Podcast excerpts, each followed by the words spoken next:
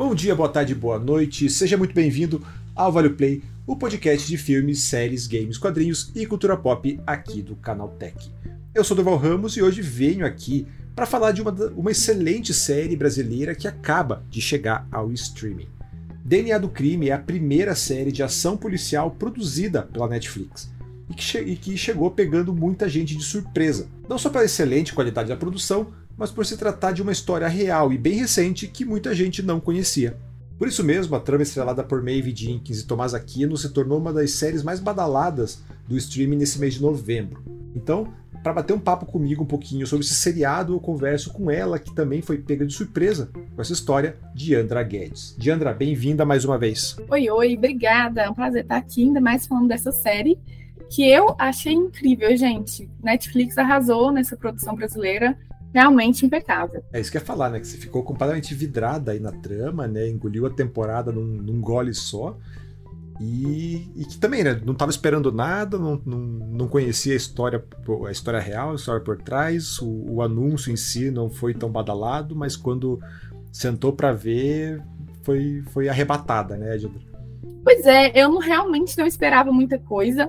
Os episódios são longos, né? Tem episódio ali que beira uma hora, tem uns que passam um pouco. E eu confesso que eu tenho muita preguiça de episódio longo. Então, quando eu vi ali, já me deu uma preguiça. São muitos episódios, né? Até uns sete ou oito. E mas aí eu fui sem pretensão e realmente a série me pegou demais. Ela tem excelentes cenas de ação. Eu acho que mesmo quem não é muito fã do gênero, assim, ah, de explosão, tiro, vai gostar, porque as cenas elas estão muito bem encaixadas. Então elas contam uma história ali com perfeição. E a Maeve e o Tomás de Aquino, eu tinha visto eles trabalhando juntos em Os Outros, e a química ali funcionou bem e aqui funciona melhor ainda, porque em DNA do crime eles estão em lados opostos, né? Brincando de polícia ladrão. Ah, então, antes da gente queimar pauta aí, bora então é, conversar um pouquinho mais, mergulhar um pouquinho a fundo mais aí em DNA do crime e saber se a série, nova série da Netflix, vale o play. Bem, mas antes a gente entrar aí então é, de fato aí nesse CSI a brasileira, é, vamos aos nossos recadinhos aí de sempre. Esse é o Vale Play, o seu podcast de entretenimento que você encontra aqui no feed do Canaltech todos os domingos, logo pela manhã, bem cedinho aí. Quem madruga já encontra aí um Vale Play para ouvir. Mas não é o único podcast da casa, né? Tem novidade todo dia, então assine e acompanhe tudo isso direto do seu agregador favorito. Além disso, mande seus comentários, opiniões, críticas, sugestões para o podcast canaltech.com.br ou pelas redes sociais no arroba canaltech.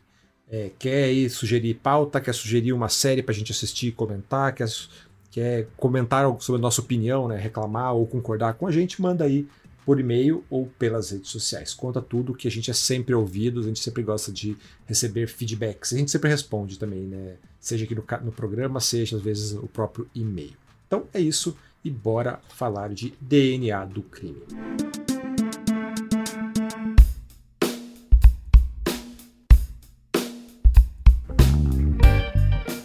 Então, Diana, como a gente falou ali na, na abertura, né, sendo bem. Quero saber de você, assim, sendo bem sincera. É, você estava esperando alguma coisa né, quando essa série foi anunciada? Porque eu, honestamente, não imaginava nem sequer do que se tratava, né? Quando o, o nome foi apresentado, até quando a Netflix apresentou a, a sinopse ali pra gente. Olha, eu confesso que eu sou uma entusiasta das produções brasileiras. Mas para essa eu tava meio desanimada, assim, não tava esperando nada demais. É igual eu falei, quando eu vi que eram episódios muito longos, me deu muita preguiça.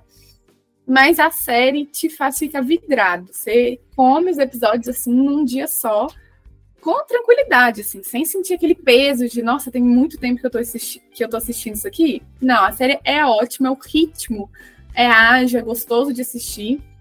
E apesar do nome, é, DNA do crime, é claro que a pesquisa forense ali do DNA, ela é fundamental na série, mas não é só isso, porque a princípio eu pensei que a série ia se debruçar muito sobre essa questão, né? Dos investigadores descobrindo quem que eram os bandidos envolvidos naquele assalto, baseado no DNA dos bandidos, nas pistas que eles deixaram. Mas na verdade a série tem isso e vai além. Ela vai além justamente por ter muitas cenas de ações é, excelentes. Assim, é uma perseguição de polícia e ladrão no melhor estilo polícia e ladrão. Então assim, quem gosta desse tipo de produção vai adorar. É, a Maeve, o Tomás Jaquino, eles estão excelentes, assim como o Romulo Braga também, que faz o Benício, né, que é o parceiro ali da Maeve. E eu acho que a série conseguiu contemplar tudo, ela fecha bem redondo, assim. Eu acho que tem poucos erros, bem poucos. Então, é um grande acerto da Netflix e é uma produção muito bem feita. As cenas estão bem acabadas, sem furos. Olha, dá pra ver, dá pra, é engraçado ouvir você falar, assim, porque é bem nítido como você ficou empolgada com a, com a série. Assim, quando você fala, mesmo à distância, eu consigo ver teus olhinhos brilhando, assim, você, quando você, você fala de cada aspecto é, da série. Mas até quero dar um, um passinho para trás ali, você entrou, já começou a falar da, da, da atuação, dos acertos da série, mas eu quero voltar para essa questão da, de ser uma série que pegou todo mundo de surpresa ali, né?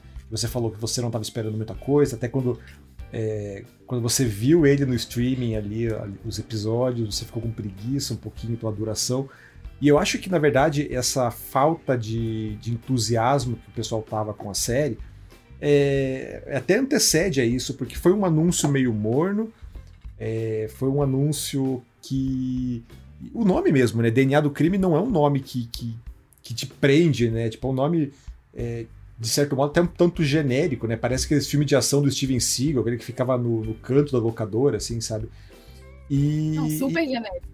E a Netflix, eu tenho a impressão que a Netflix não soube vender essa série desde o começo, assim, sabe? Porque ela anunciou, tipo, ah, é uma a, tanto que a, a, primeira forma que ela apresentou foi como ah, é a primeira série de ação brasileira do, da, da Netflix. Eu, tá, beleza. Isso aí, de nada é quase a mesma coisa, assim. Mas daí depois, tipo, só, pra, né, só pro, pro ouvinte entender, a gente sempre recebe, no, é, todo mês, a gente recebe uma lista das estreias que a Netflix vai lançar no próximo mês.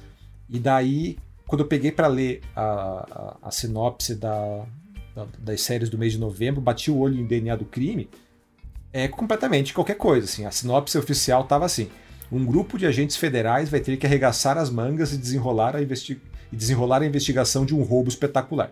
Cara, isso sinceramente não diz absolutamente nada. Se você lê essa sinopse e pode ser uma série brasileira, pode ser uma série turca, pode ser uma sinopse de um videogame, não diz nada. Assim. Então eu olhei e falei, tipo, tá, ok, uma série de ação, polícia, polícia e bandido, mais uma, ok, não me interessa. Não vai, vai ser só mais uma, mais uma produção de ação da Netflix ali. E daí depois, mais, perto do lançamento, quase as vésperas do lançamento, a Netflix daí soltou um trailer e daí detalhou, ó, é uma história baseada em um caso real. E daí que me deu o estalo, né? É, foi aí que eu juntei as pontas e a coisa mudou de figura, assim. É, então, Diana, só pra gente é, situar o leitor, né, o, o ouvinte aqui, nosso, quem está nos acompanhando, para não ficar tão perdido quanto nós, assim, qual que é a história de DNA do crime? Bom, DNA do crime, eu concordo com você que é um nome super genérico e a, acho que a Netflix errou muito também no jeito que ela vendeu a série. E para situar a galera aqui, é o seguinte: a série ela é uma série baseada em um crime real que aconteceu na, aqui no Brasil. Na verdade, foi um crime de fronteira que aconteceu em Foz do Iguaçu. Um grupo né, de bandidos eles fizeram um assalto a uma empresa de carro forte, aquele carro que leva o dinheiro para os bancos. E isso se desdobrou em outra série de crimes. Mas a polícia, na época, a polícia forense conseguiu coletar ali alguns é, rastros, né, de material genético e através desses rastros eles conseguiram é, entender quem que eram as pessoas envolvidas e como que essas pessoas envolvidas já estavam envolvidas em outros crimes e aí se desenhou literalmente uma teia é, até desvendar, até chegar em quem realmente cometeu o crime. Na época, é, até na, na mídia saiu que quem foi o responsável por esses ataques, na verdade, foram membros do PCC, que é uma, uma facção né, super famosa aqui no Brasil, é, lá de São Paulo. E aí a série ela é bem fiel assim ao que realmente aconteceu, mas também traz ali, obviamente, né, uma produção é, audiovisual, então tem elementos meio fantasiosos, tem um outro, uma outra parte ali. Mas eu acho que conseguiu retratar bem o crime, conseguiu retratar bem é, principalmente, né, fazendo jus ao nome, essa questão da inteligência da polícia. A gente vê ali a polícia forense trabalhando mesmo para tentar desvendar, e a cada pista que surge, uma bituca de cigarro, um fio de cabelo, uma salsicha mordida, tudo é rastro para que, que o crime fosse resolvido. E é engraçado porque a própria série mostra que não era tão incentivado isso, essa técnica de usar o DNA para descobrir quem eram os bandidos não era tão incentivada assim. E a partir desse crime, né, como ele ajudou, como o DNA ajudou a resolver, a nossa polícia começou a investir mais nisso, o que foi realmente ótimo. Agora, só completando a, a fala do Durval aqui, pessoal, é, concordo muito com ele no que ele falou da Netflix não VDB. A série a gente tem que pensar dois pontos. Primeiro, que a Netflix estava lançando produções nacionais bem ruins, né? Um dos últimos filmes aí que chegou, que é O Lado Bom de Ser Traída, tem crítica aqui no Canal Tech. Quem quiser pode conferir. É um soft porn ali, é um filme meio suspense, meio erótico, com a Giovanna Lancelotti, e ele é bem ruim. Assim, ruim ruim com força. Aquele ruim que você olha e pensa, meu Deus, eu não acredito que eu assisti isso. Então, dá uma descredibilizada, né? Você vai assistir outra produção nacional, você fala, ai, será? São, são oito episódios longos, será que eu vou assistir? E a gente estava vindo também de Cangaço Novo, que é do Prime, mas que é uma produção sensacional, assim, maravilhosa. Então, eu tava com expectativas altas, né? Eu já tava vindo de um de um background ali de uma série muito boa. Então, realmente fui pro, pro DNA do crime como quem vai assistir, ai, mais uma bobajada aqui de ação, vamos ver o que, que acontece. E a série surpreende muito, muito boa, o enredo é bom, a forma como ela é contada não é linear, né? A história avança, retrocede um pouquinho para a gente entender algumas coisas, mas não fica confusa. Então, assim, apesar de ser muito grande, ela não se perde. E eu acho que isso é um grande mérito da direção e do roteiro, porque as chances são muito grandes, né? A gente fala de muitos crimes nessa série e temos um elenco muito grande. São vários bandidos de tudo quanto é tipo de facção diferente, negociando. Eu acho que a chance da série se perder ali era muito grande. Cara, para mim o que pegou a série, assim, me, me atraiu muito, como eu falei, é, foi quando eu descobri que era baseado em um fato real. Não só pelo fato, tipo, ah, não, pô, é baseado no fato real, é legal, vai ser assim. Mas porque é um, como eu falei na abertura, é um episódio muito recente, assim, que eu lembro, né? É, o tal do, do, do assalto aí, a, é o caso do Prosegur, acho que é Prosegur, Prosegur ou Prosegur? Prosegur, né, com G. Isso. É de 2017, é um caso então super recente, assim, tem que sete, seis anos agora fez. E, e eu lembro disso, porque eu sou de Curitiba, né, então Foz do Iguaçu é aqui, não é do lado, mas é aqui no estado, né, do outro lado do estado, então eu lembro de ver no noticiário estadual aqui a, a, as notícias sobre o caso, sobre o mega assalto na fronteira, desses criminosos que assaltaram no Paraguai e daí vieram para o Brasil, então toda a preocupação aqui no estado. E na época, antes de entrar aqui no Canaltech, eu trabalhava com jornalismo policial, jornalismo de cotidiano, assim, então eu acompanhei o início da cobertura ali, então, é, foi um caso que eu não acompanhei tão de perto por estar do outro lado do estado, mas que eu acompanhei pelo menos essa repercussão, eu estava lendo e assistindo muito sobre. Então, quando eu vi que, pô, é essa história que vai virar série, pô, me, me chamou muito mais atenção, assim, me, me, me trouxe muito mais para dentro e foi o que me fez é, ficar mais curioso com o resultado como um todo, assim. Até eu conversei bastante com a Dianda sobre isso, né, de a gente falou bastante sobre a história do caso e até a repercussão que ela deu, né? A Diandra falou ali que é, a, a, conclusão do, do, do, das investigações, dessa análise forense, análise de material genético, é, abriu as portas para que esse tipo de investigação fosse feita aqui no Brasil. Ele ganhou, né, é, se você procurar, o Oscar da genética, né, entre aspas aí, mas é uma premiação real, né, que premia o uso de, dessa, da, material genético, de pesquisas com DNA para resolver crimes. O caso da Prosegur ganhou esse prêmio, acho que em 2018, se eu não me engano, justamente por ser, pô, é, foi um, embora não seja um método inovador, né, já exista aí há algum tempo, é, foi, foi um, um, divisor de águas aqui no Brasil e que ajudou, é, como a Diandra falou, a, a, não a popularizar, né, mas a tornar mais, mais presente aí nas investigações policiais essa, essa, essa técnica. É, tanto que o governo federal, se eu não me engano, a partir de 2019, 2020, é, começou a investir bem mais e a utilizar mais isso no, no sistema das inteligências da, da, da polícia. É, mas fechando esse, esse parênteses aí, então agora entrando na, na série de fato, assim, é, Diana, você falou bastante da história, né, de como ela, ela constrói essa questão do vai e vem na linha temporal ali na, na timeline, como funciona muito bem.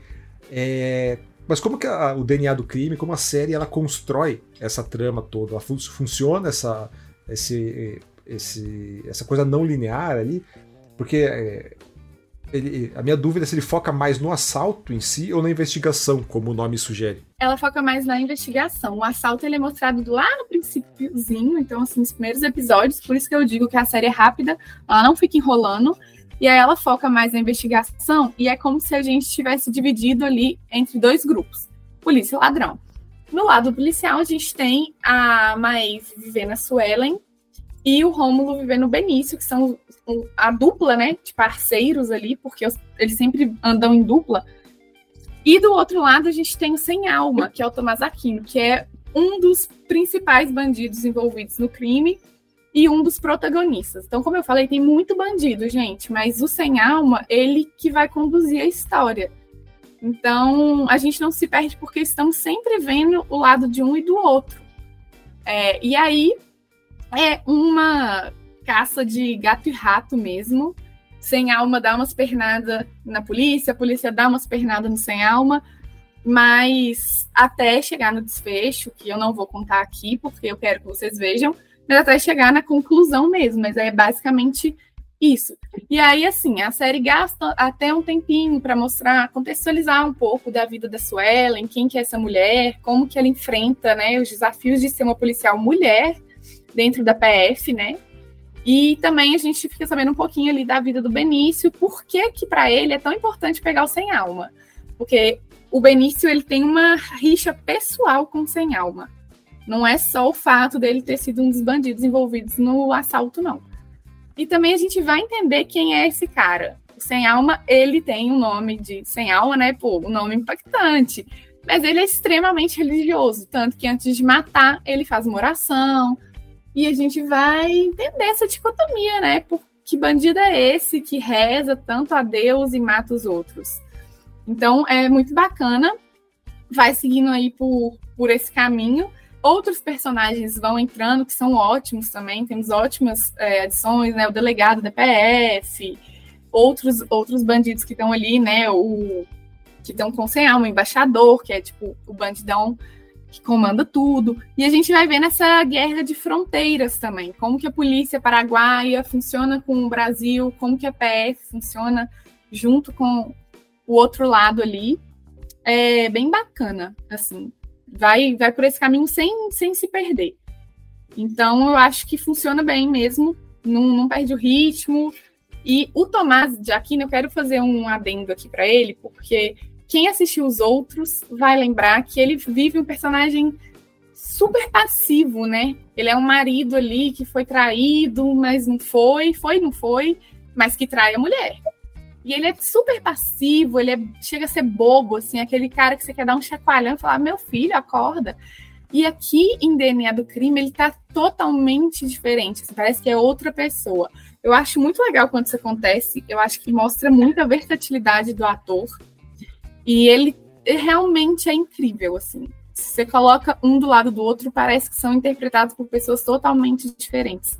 Então, o elenco todo é muito bom, o time joga bem junto, mas o Tomás Aquino, para mim, ele se destaca justamente por viver uma pessoa completamente diferente dos personagens que ele já tinha vivido. Bem, e, e esse é um ano é, muito bom para ele também, né? como você falou, tá nos outros, tá agora no DNA do crime, ele e a Maeve aí estão fazendo uma dupla também que para em 2023 tá brilhando, né? Pois é, né? Eles estão bombando aí. E, e, e, eles funcionam bem juntos. Nessa série, eles estão em lados opostos. Eles têm poucos embates, assim, porque, como eu falei, o Benício é o principal a principal pessoa que vai caçar o sem alma. Mas quando eles estão juntos é, é bom também, assim, é, muito legal ver. Quem assistiu uma e assistir a outra vai perceber essa diferença. E é, é legal demais, gente. Vale muito a pena. E como é que tá a divisão da ação, né? Porque eu perguntei para você, né? Se foca mais na ação e se foca mais na, na, na investigação, mas como é que a série faz essa divisão? Ele, ele, sabe dosar bem a ação e essa coisa se sai ou é, é, tem uma divisão bem mais clara? Assim, ah, o começo é mais ação porque é o assalto e depois ele mergulha nesse lado mais de, de investigativo, lado mais CSI mesmo. Não, a série sabe dosar muito bem. Eu acho que é justamente aí que ela acerta. Porque talvez se ela começasse focando muito na investigação, fosse uma coisa muito parada, cansaria o, o espectador. Até porque a gente começa ali sem conhecer muito bem os personagens, então é difícil, né? Você engrenar numa história que você não conhece muito bem, é, as pessoas, você não, você não se identifica. Eu acho que o grande acerto é isso. Tanto na, no assalto como em diante, tem muita ação, muita. E ação boa mesmo, aquela que você fica preso na tela falando, nossa, e aí, o que, que vai acontecer? É perseguição policial, é troca de tiro, é carro explodindo, é bom demais, assim. Eu confesso que eu não era tão fã de ação, mas dos últimos tempos para cá tenho acompanhado algumas produções, tenho gostado bastante, e é por isso que eu falo, mesmo uma pessoa que não gosta, por exemplo, vou indicar para minha mãe, gente. Então, assim, uma pessoa que não assiste muito filme de ação vai gostar porque é uma série que te envolve.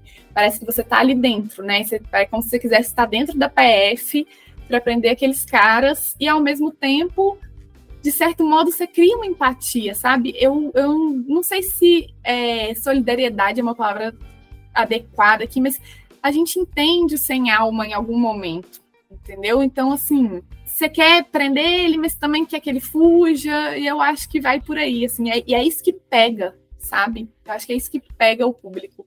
É, instiga a querer saber mais e mais o que, que vai acontecer. Não é aquela série que o bandido se dá bem o tempo todo e só no final vai ser preso. Porque eu acho que isso é uma fórmula muito maçante, fórmula de novela que já está cansativa. É, a série ela é cheia de altos e baixos o tempo inteiro durante todos os oito episódios. E você falou da, da, de como a série olha para dentro da, da Polícia Federal. E esse é um ponto que me chamou bastante atenção, assim, quando eu estava vendo é, comentários né, no Twitter, pessoal é, comentando sobre DNA do crime. E uma opinião que eu vi que me chamou bastante atenção é sobre como a Polícia Federal é apresentada, representada dentro da, da série. Porque a gente tem um histórico de filmes e séries que endeusam bastante, né, que idealizam demais a APF como se ela fosse o FBI Tupiniquim, né? É, e eu cito aqui, por exemplo, o Mecanismo da própria Netflix e aquele filme Polícia Federal, Ali é para Todos que são filmes que eles transformam, é, sanitiza demais assim a Polícia Federal como se fosse realmente a SWAT, fosse um negócio fantástico. E nesse comentário que eu vi, é, alguém dizia que o, o, o, grande acerto do DNA do crime era justamente dar mais camadas, dar mais nuances à instituição, mostrando ela como falha, como é, ser um lugar, um, uma instituição brasileira, assim, como a gente sabe, né, que tem seus, tem seus problemas, mas quando, quando quer funcionar, funciona.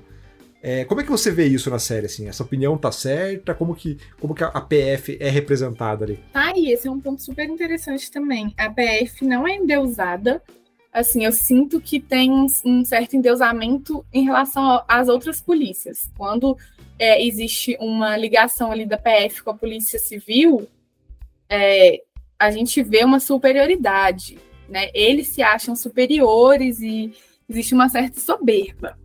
Mas é, eu acho que a série mostrou bem que a Polícia Federal é feita de pessoas, né? E isso já diz muita coisa. Então tem corrupção, tem a fragilidade da polícia, é, tem o machismo, né? Apesar de não ser um ponto totalmente trabalhado na trama, não é preciso fazer muito esforço para entender que a Suelen não tem o mesmo espaço que um homem teria. E também tem essa descredibilização do trabalho do outro, né? Então, apesar da série ser DNA do crime, os próprios é, forenses ali, eles ficam lutando para conseguir desvendar o mistério, mas principalmente para conseguir ter credibilidade. Porque o núcleo da PF acredita que policial bom é policial que vai para rua, é policial que pega em arma, que troca tiro. Então, se você está dentro de um escritório, está dentro de um laboratório, investigando, analisando, é como se você fosse menos também. Eu acho que é por aí que passa as camadas que a pessoa falou, porque é justamente isso.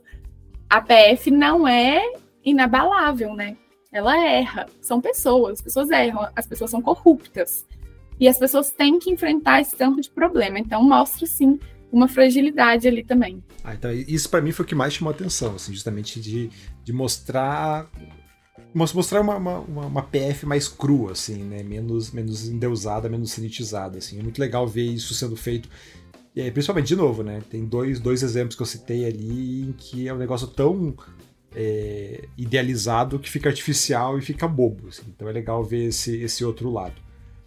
É, puxando agora, chegando, é, caminhando pro, pro final aqui do papo, Diana, é, vendo você falar, né, todo esse entusiasmo teu para falar de, de DNA do crime, eu lembrei que no começo do ano, né, a gente estava conversando aqui no, no, no canal Tech, ali na nosso bate-papo de diário de redação, e a gente estava comentando sobre como não tinha, um detalhe que a gente achou, né, que não tinha tanta série de ação brasileira, né? A gente fez uma lista, uma, um artigo é, no comecinho do ano sobre isso, e, e, foi um pouco, foi até um pouco sofrido para a gente achar produções para elencar ali, né? E daí, da metade do ano para cá, a gente teve Cangaço Novo, Rota 66, agora DNA do Crime. Cara, tá um ótimo ano pra produção brasileira, né? Bom demais, gente. Nossa, tá ótimo. É, surpreendeu demais. 2023 é, veio com tudo, principalmente pro gênero da ação. Aliás, o audiovisual como um todo ali, séries e filmes, é, trouxeram boas novidades, mas na ação, realmente. Eu destaco DNA do Crime, que eu realmente gostei muito. Acho que tem chances grandes de agradar o assinante da Netflix. E Cangaço Novo, que a gente não precisa nem dizer, né? É uma, uma das melhores do ano, muito falada, aclamada, atuação do Alan Souza impecável. E também um filme que vai sair agora, né? Que é o Sequestro do Voo 375, que fala também de um crime brasileiro que aconteceu lá na década de 80, um crime real, e que também vai valer muito a pena quem quiser ir correr para o cinema a partir do dia 7 de dezembro pode assistir que vai gostar, que também tá show de bola. Eu acho que essas três produções só provam que o Brasil tem tudo para fazer excelentes séries de ação. Não necessariamente precisa inventar a roda, mas fazer com atenção, qualidade é o segredo para fazer coisa boa mesmo, sem cair naquele pastelão, sem cair na bobagem. E eu gostei demais. E nesses, nesses exemplos que você citou, tem desde ficção, né, 100% ficção, a obras baseadas em histórias reais, né? Então tem para todo mundo. É, exatamente. E assim, eu particularmente gosto muito de assistir coisa baseada em fatos reais. Igual o Durval falou, né? Nossa, uma coisa que me chamou atenção foi ter sido baseado num crime que aconteceu aqui. Realmente, é, eu acho que a gente ainda sabe pouco da história do Brasil em relação a esses crimes, porque tem muita coisa aí para ser trabalhada, muita coisa que pode ser adaptada para uma série, para um filme, para a gente conhecer mais da nossa história, né? Poxa, foi um crime super importante, um crime de fronteira, que fez a gente ganhar o Oscar do, do DNA, né? O Oscar da Polícia Forense. Eu confesso que até a gente pesquisar sobre a série e pautar e fazer reportagem aqui, eu não sabia disso. Então, acho que o Brasil ainda tem muito material bruto para ser trabalhado. E eu espero que 2024 seja ainda melhor do que 2023. DNA do crime e cangaço novo, os dois 80 por hora. Quem ganha? Putz, pesada, acho que é cangaço. Nossa, mas não sei, gente. Ai, odeio, odeio ter que tomar decisões assim. ah, não então, fica, então fica aí o convite pro nosso, nosso ouvinte ouvir. É, assistir, vamos deixar o ouvinte assistir os dois, já que a Diandra fica em cima do muro aí. Eu voto em Cangaço Novo, nem vi DNA do crime ainda, mas eu sou. Eu sou apaixonado pela, pela Liz Carvalho, então meu voto vai com, a, com Cangaço Novo. É, mas então, Diana, pra fechar aqui, DNA do crime, vale o play? Vale o play, né, gente? Depois eu ficar aqui meia hora enaltecendo a série, vale o play sim, vale demais. Play vale a maratona, né? Fazer igual você aí, que ficou é. doida assistindo tudo numa pancada só.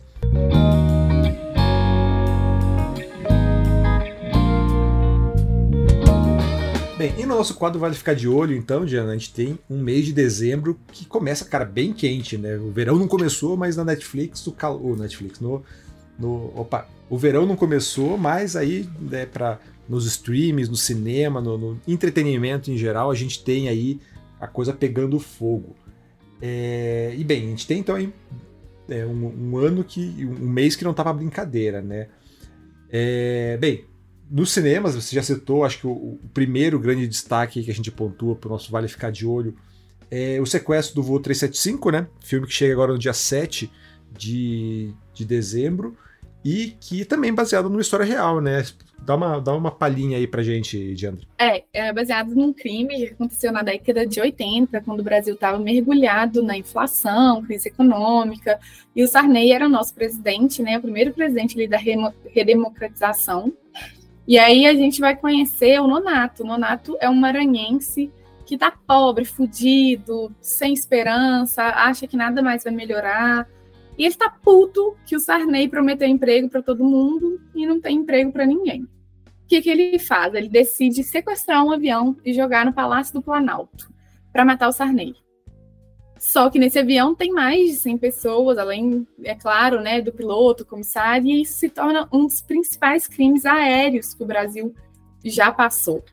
O desfecho eu não vou falar aqui, apesar de ter sido um crime real, quem quiser pode pesquisar, depois vai ver no filme. Mas é, o filme está muito bem feito. Ali, ele, esse crime é considerado o nosso 11 de setembro, mas na verdade ele aconteceu antes, né? E foi um crime que realmente não teve tanta relevância assim na mídia, ou seja, na época sim, mas depois ele acabou sendo esquecido. E o próprio Sarney, na época, não reconheceu o piloto, né, o Murilo. Ele teve uma atitude heróica, ele conseguiu ali é, fazer certas manobras para ter um desfecho bacana, mas o Sarney nunca reconheceu isso. Então, o filme também mostra isso. É, o próprio diretor comentou que o filme é uma homenagem ao piloto, justamente porque ele não teve o reconhecimento merecido. Então, é isso. A partir do dia 7 de dezembro, quem quiser vai poder conferir essa história de ação, uma hora e quarenta ali, super bem feitinho e emocionante. É empolgante também. Certo. E também no dia 7 de dezembro a gente tem Wonka, que é o, o, o, prequel, né, a frequência do Fantástica Fábrica de Chocolate, com Timothée Chalamet no papel aí do Willy Wonka, mostrando como esse maluco acabou virando o, esse, esse fabricante de chocolate bizarro aí que a gente conhece é, de dois clássicos do cinema, do Tim Burton e o filme lá com o esqueci o nome, Gene Wilder. Então agora tem uma terceira versão do Willy Wonka, agora com o Timothée Chalamet, chegando dia 7 de dezembro. E na Netflix a gente tem também aí uma, uma outra produção é, bastante bem interessante que chega, que é O Mundo Depois de Nós, baseado no. É um thriller baseado no livro do Halman Alan, que chega no dia 8 de dezembro. É um, fi é um filme, né? E vai que e tem em, né, no elenco o Ethan Hawke, Julia Roberts e o Mahershala Ali. E é uma história bem, bem legal, assim, que é, eu fui, fui, tava dando uma olhada, vi o trailer, vi a, a, a, sinopse, achei bem, bem interessante, que é um casal, uma família que vai aluga uma casa no meio do nada ali para descansar, passar um, um, período de descanso, e de repente tem um apagão, tem tudo um apagão na, na, na, região, e aparece um outro casal dizendo ser o dono da casa que eles, que eles alugaram, que está tendo uma situação ali apocalíptica, e daí fica aquele, aquele jogo de, tipo, eles estão falando a verdade, que, que a gente está aqui incomunicável no meio do nada, eu posso confiar nessas pessoas. Então tem toda aí uma tensão, um thriller, né, essa tensão de um, de, um, de um bom suspense, mesclado com questão racial, questão social. Então é um dos filmes, é, das promessas de filmes agora que chegam no Netflix no dia 8 de dezembro. E para fechar nossa recomendação aqui do Vale Ficar de Olho, a gente tem nos videogames chegando o jogo Avatar Frontiers of Pandora. É, adaptação aí do, do, do, clássico moderno do cinema Avatar, é, agora produzido pela Ubisoft. É um jogo em primeira pessoa. Eu joguei já, dei uma. Joguei acho que umas duas, duas três horas numa, num evento da, da Ubisoft e achei bem legal, me lembrou um pouco o Far Cry. Tem ali, aqui no Canal Tech, ali, as primeiras impressões do jogo, a questão de mundo aberto, de você explorar, de você se sentir bastante no, no mundo de Pandora e explorar bastante ali, é, voando pelo, pelos céus do planeta. Então o jogo chega no dia 7 para PlayStation 5, Xbox X e S e para PC. Bem, então agora eu quero saber de você se o nosso podcast vale o play. Então entre em contato pelo podcast canaltech.com.br ou comente nas nossas redes sociais pelo arroba canaltech. Lembrando que a gente tem podcast aqui todos os dias nos feeds do Canaltech. Então segue a gente para não perder nenhum lançamento. Diandra, muito bom voltar a falar com você por aqui. e né, falar de coisa boa, né? Falar de série, série nacional, série nacional boa. Obrigada, Duval. Foi um prazer, foi ótimo. É, dezembro tá cheio de novidade aí, né, na Netflix, só falando que também tem Berlim, viu, gente? Quem assistiu La Casa de Papel, Berlim estreia no dia 29 de dezembro. Eu tô ansiosa também. É, Espero tô... que seja boa. Eu tô vendo que você E muitos filmes de tá, Natal, tá... hein? Eu adoro. Não sei quem gosta, mas eu tá adoro. tão ansiosa que tá furando pauta aqui. A gente vai conversar sobre Berlim lá pro final do mês, hein? então sucesso. Só pra galera ficar de olho. É, fiquem, fiquem de olho, mas a, a, mais, mais perto do Berlim a gente fala aí, talvez comecinho do ano que vem, como chega na, na retinha final, comecinho de janeiro a gente fala de Berlim, faz, talvez seja o, ah, bem provável que seja o primeiro Vale Play do, de 2024, seja Berlim, então já, já esteja intimada, então, Diana. Bom saber da sua Libra. empolgação. É, então, é isso. É, esse podcast é produzido e apresentado por mim, Durval Ramos, com edição do Samuel Oliveira. A revisão de áudio é do Gabriel Rime, com trilha sonora composta por Guilherme Zono. Então é isso e até a próxima semana. Tchau, tchau!